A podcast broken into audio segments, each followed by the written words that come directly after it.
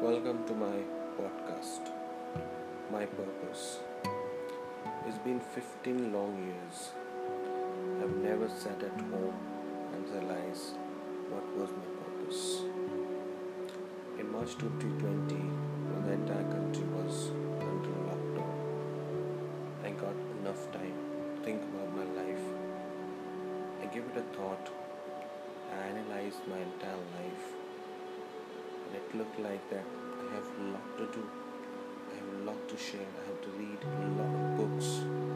I have to travel a lot many places. What not? My wish list keeps growing. And finally, I found my purpose. One of my purpose was to share my experiences with you. I hope through this podcast we can connect. I can give you insight.